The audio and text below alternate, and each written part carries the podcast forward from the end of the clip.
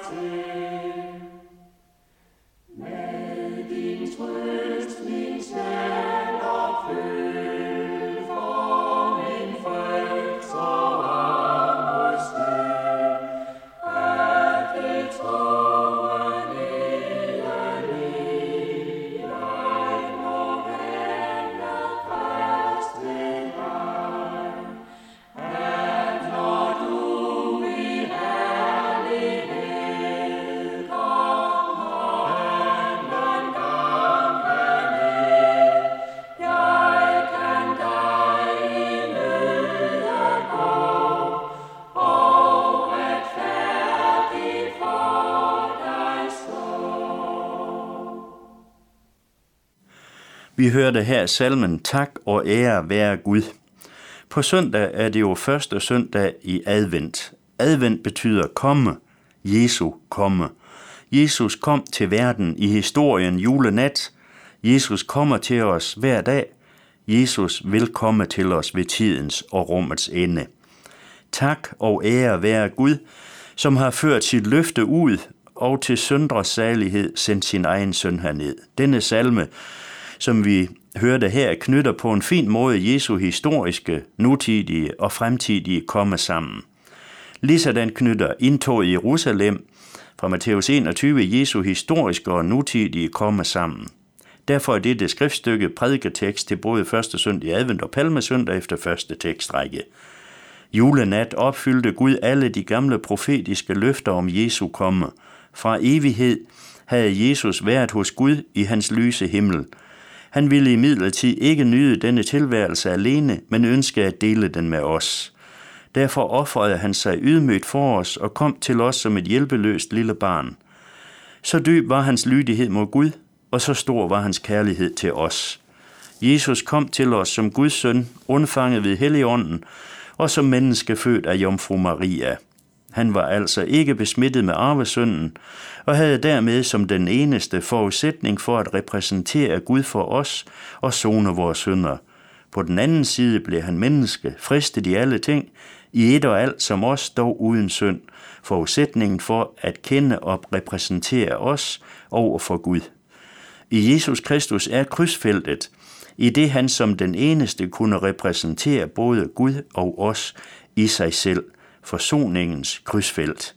Ja, således elskede Gud verden, at han gav sin enborne søn, for at enhver, som tror på ham, ikke skal fortabes, men have evigt liv. Han kom nok i ringhed, men englene sang alligevel dristigt om hans herlighed, ære være Gud i det højeste og på jorden, fred til mennesker med Guds velbehag. Vær velkommen, du min fred, dig skal tak i evighed, drag, o Jesus, ind til mig, vejen selv du bane dig. Som Jesus kom ydmygt som et barn julenat, sådan kommer han sagt modigt, ridende på et æsel palmesøndag. Alligevel synger skarne dristigt, Hosianna Davids søn, velsignet være han, som kommer i Herrens navn, Hosianna i det højeste. Han kommer nemlig som frelser og forsoner. Derfor griber skarne til de festligste salmer, de havde. Halleluja sang i Davids salmerne 113-18, og det suser af palmesving. Men jubelsangen forstummer bræt og bliver straks efter til råbet korsfest, korsfest ham.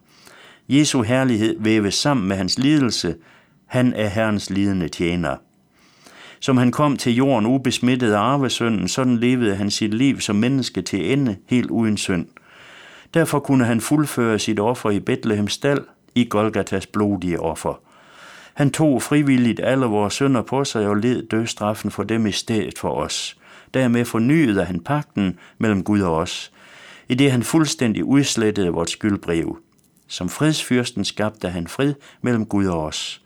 Nej, menneskesønnen er ikke kommet for at lade sig tjene, men for selv at tjene og give sit liv som løsesum for mange.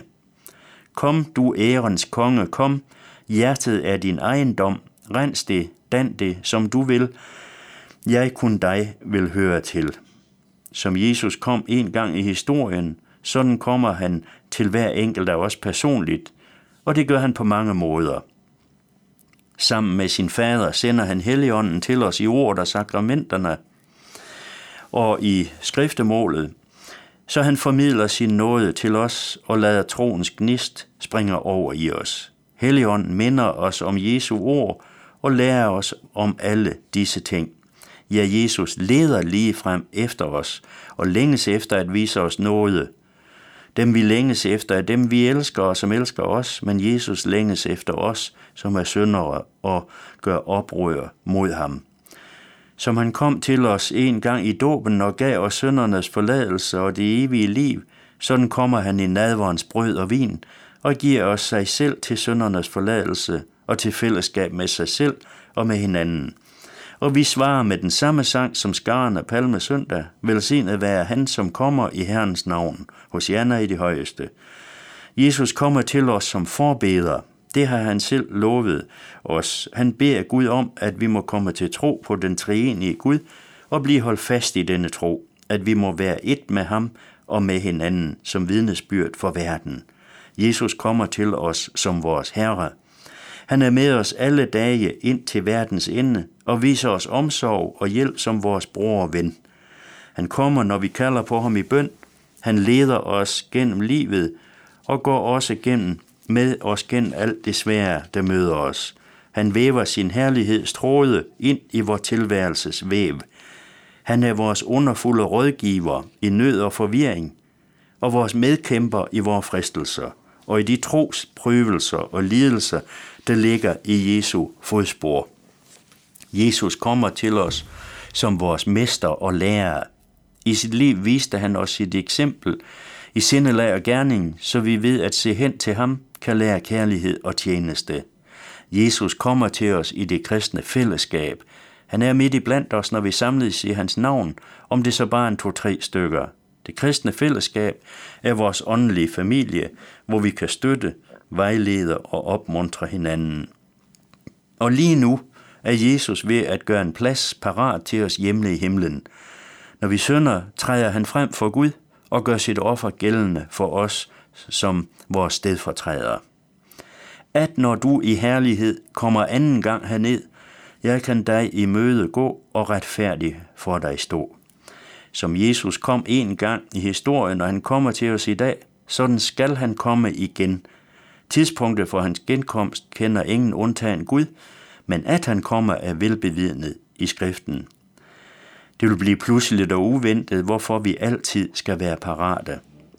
For der kommer Jesus som verdens dommeren, der skal dømme levende og døde. Det kriterium, der skal dømmes efter, er, om vi har den levende, retfærdiggørende tro på Jesus. Dommens dobbelte udgang vil altså blot lægge det skæld, der bevidnes i al sand kristen tro og forkyndelse, og som vi selv har ansvaret for at placere os efter – nemlig at de, der har en levende tro på Jesus og er indskrevet i livets bog, skal arve Guds rige, mens de, der ikke tror på Jesus og som ikke er indskrevet i livets bog, skal gå til den evige fortabelse. Endnu lyder kaldet til omvendelse og tro, for Gud vil, at ingen skal gå fortabt, men at alle skal nå til omvendelse. Men det kan blive for sent. Lad os derfor tage imod Jesus nu. Han siger, jeg kommer snart. Lad os svare, kom, Herre Jesus. Og nu vil vi så høre salmen, nu kom der bud fra englekor.